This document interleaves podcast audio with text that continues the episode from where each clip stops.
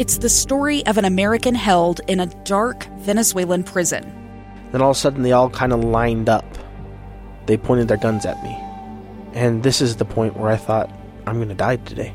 I'm Becky Bruce. I spent a year working on Hope in Darkness, which now has more than 2 million downloads. Find it on kslpodcast.com or wherever you listen to podcasts.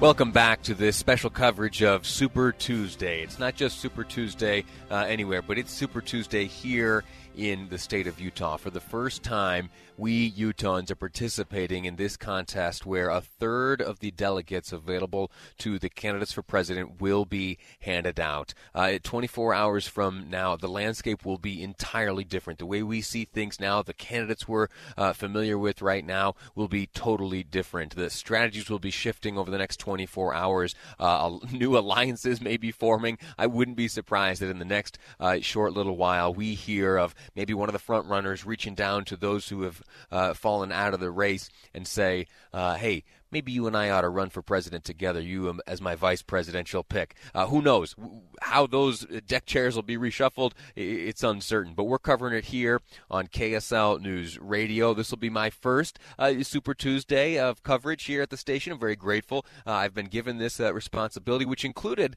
uh, last night a conversation uh, between myself, Doug Wright, and Boyd Matheson, who will join me in just a moment to share some of the insight into a conversation he had this morning uh, with one of those candidates uh, for president on the Democrat side, Mayor Michael Bloomberg. Uh, before we get to that conversation, I want to put forth a few invitations. First and foremost, I want to hear from you.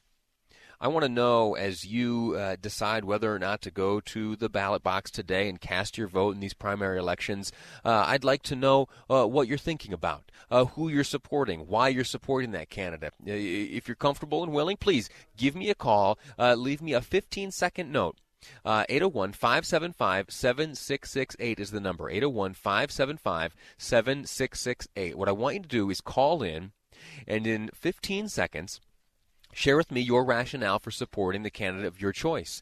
And what producer Amy uh, and Gustavo are going to do, they're going to help me out and put these uh, voicemails together from you. And at the end of the program, uh, we're going to play them back. Uh, as long as you talk uh, nice and friendly and don't use any of that nasty language, we're going to play them unfiltered. Uh, because uh, I think it's important that uh, that you know uh, that I want you to participate in, in this process, and I want to help get your voice out there. In addition to the the decision you're able to communicate uh, via the ballot box. So one last time, 801 575 7668 is the number. Uh, call in, give me a 15 second pitch for the candidate of your choosing at the end of today's program. We'll play that for you. Now, onto a conversation I've been looking forward to uh, all morning. Boyd Matheson, uh, coming to be a good friend of mine. I, I, do enjoy our back and forth here in the morning, Boyd, as the day gets going. Uh, last night was an absolute treat to share the, the microphone with yourself and uh, Doug Wright as we looked forward to today, uh, Super Tuesday, this historic historic event. Uh, you, though, this morning had yourself a pretty fascinating conversation. Who'd you talk to today? Talking with Mayor Mike Bloomberg from New York. Uh, had a really nice chat with him very early this morning. He's actually down in Florida. Uh, so think through that a little bit. He's already a, a state ahead of everyone else in yeah. terms of uh, his strategy uh, moving forward. So really interesting takes from uh, from the mayor. Let me play a few of the, the, the, comments made to you by the mayor this morning. The, one of the questions you asked was, what would make all this worth it? Or rather, what would make it all worth it if uh, you don't end up in the White House? His response. What would be great is if I can look back and say I um, made sure that uh, Donald Trump, who I don't think is qualified for the job, was no longer living in 1600 Pennsylvania Avenue. And we had somebody who had, had management skills management skills and not just uh, legislative skills. Mm. Uh, legislative skills don't really matter here, and um, the uh, what does matter is being able to uh, attract great people and and manage them. And management's not something you read a book about and then do. And in fact, the uh, head of the government can't really delegate it to anybody else. Everybody looks to that person. That's the person who makes the decision. Can I say, Boyd, when I first heard that comment uh, made, it makes a lot of sense, uh, and certainly to organize the great campaign organization that he has put together, all the spending that has gone into it, uh, almost eclipsing half a billion dollars right now with no end in sight. Uh, there was one thing that he said that was, uh, for me at least, as a former congressional staffer, uh, a bit disconcerting, and it was that there is no importance to be placed on one's legislative abilities. Yeah, I thought that was interesting that he went there, but he, but he is right though in terms of the the president's role is uh, that's the Congress's role, uh, and so sure. I, I, think we, we split it a, a little bit there. Uh, and to me, the really interesting thing, I've been asking that question uh, of candidates for a, a, long time. I'm sure you've done it as uh, you, you kind of filter through folks uh, for the boss, whether that's in Congress or in the Senate. and, right. and if people can't answer that one quickly, like there was no the thing that was important to me in his response was not so much all the details, but it was the fact that he was very clear uh, that even if he ran and lost, he knew what he wanted out of this, uh, and so that's that's a good thing to ask any candidate: is what what's going to make all of this pain and suffering and all the challenges of a campaign what's going to make it worth it, even if you don't win? Uh, and he scored pretty high on that in my book, just from a standpoint of he was very clear. There was no hesitation. He knew what the goal was, regard win, lose or draw.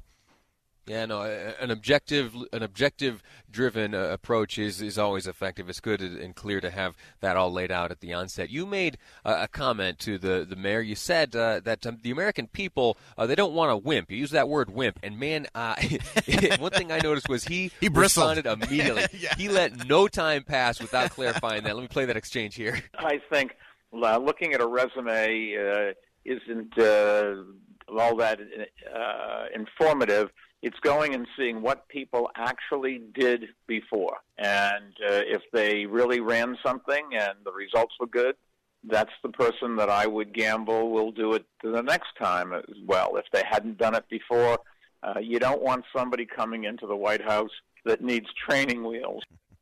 Sure, uh, I love that. there was a Go ahead. Oh, I, I you know, I, I, love the fact that uh, you know he, he jumped right to the training wheels. We got we got to get right at it and get going.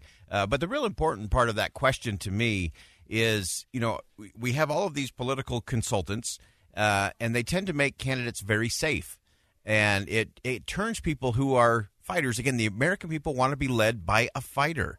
Now, ultimately, they want to be led by a smart fighter. Um, but in the absence of a smart fighter, they'll take anybody. And that's you can take the success of a Bernie Sanders or a Donald Trump and say people weren't worried about the smart part because they're just tired of not of just having wimps represent them. Uh, and so you have to get past this consultant certified pollster approved messaging. I mean, go down the list. Kamala Harris, she's a smart fighter. They turned her into a smart wimp.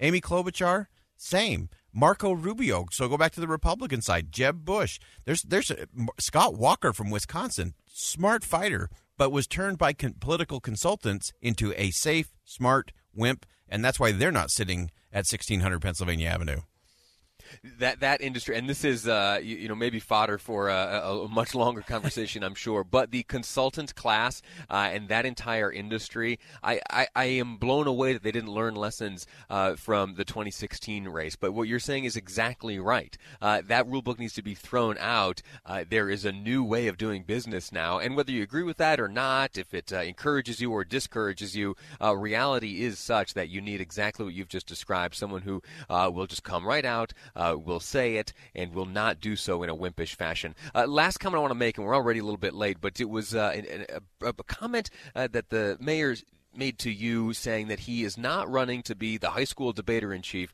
uh, but rather the commander in chief. And one thing I, I, think is sometimes lost on folks, it certainly has been uh, largely absent from the debates, uh, say in Las Vegas or South Carolina. Uh, but what that actually means, that phrase commander in chief, it is it doesn't apply to you and me, Boyd.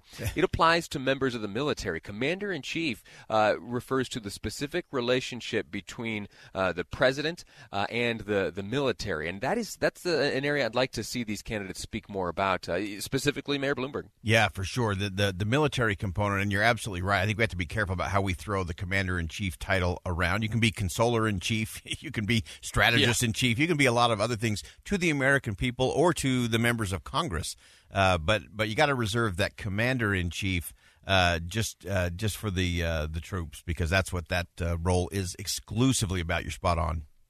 Exactly right. Boyd Matheson, host of Inside Sources. Sir, good get this morning. Good conversation you had with Mayor Bloomberg. That's pretty cool. Uh, Boyd Matheson, also opinion editor of the Deseret News. Sir, I'm grateful to you for joining me on today's program. Hey, we'll talk to you soon. Thanks, Lee. All right, very good. Listen, next up, we're going to be speaking with Scott Howell, good friend of mine, former Senate Minority Leader here in the Utah Senate, also a supporter of Joe Biden.